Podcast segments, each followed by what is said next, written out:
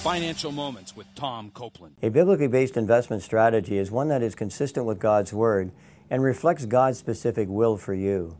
I suggest that you review your investment portfolio three to four times a year and spend quality time with the Lord in prayer, reading key scriptures that apply to investing with the objective of sensing God's specific direction.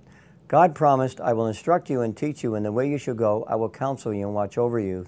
Psalms 32 8. When you sense God's leading through His Spirit and His Word, be sure to write it down, Habakkuk 2 2. Why? Because most people tend to respond to sales calls, hot tips, good ideas, etc., and as a result, they make decisions on a case by case basis rather than developing a biblically based investment strategy that God has revealed to them. In summary, develop and implement a biblically based investment strategy that reflects God's will regarding the investments that God has entrusted to you.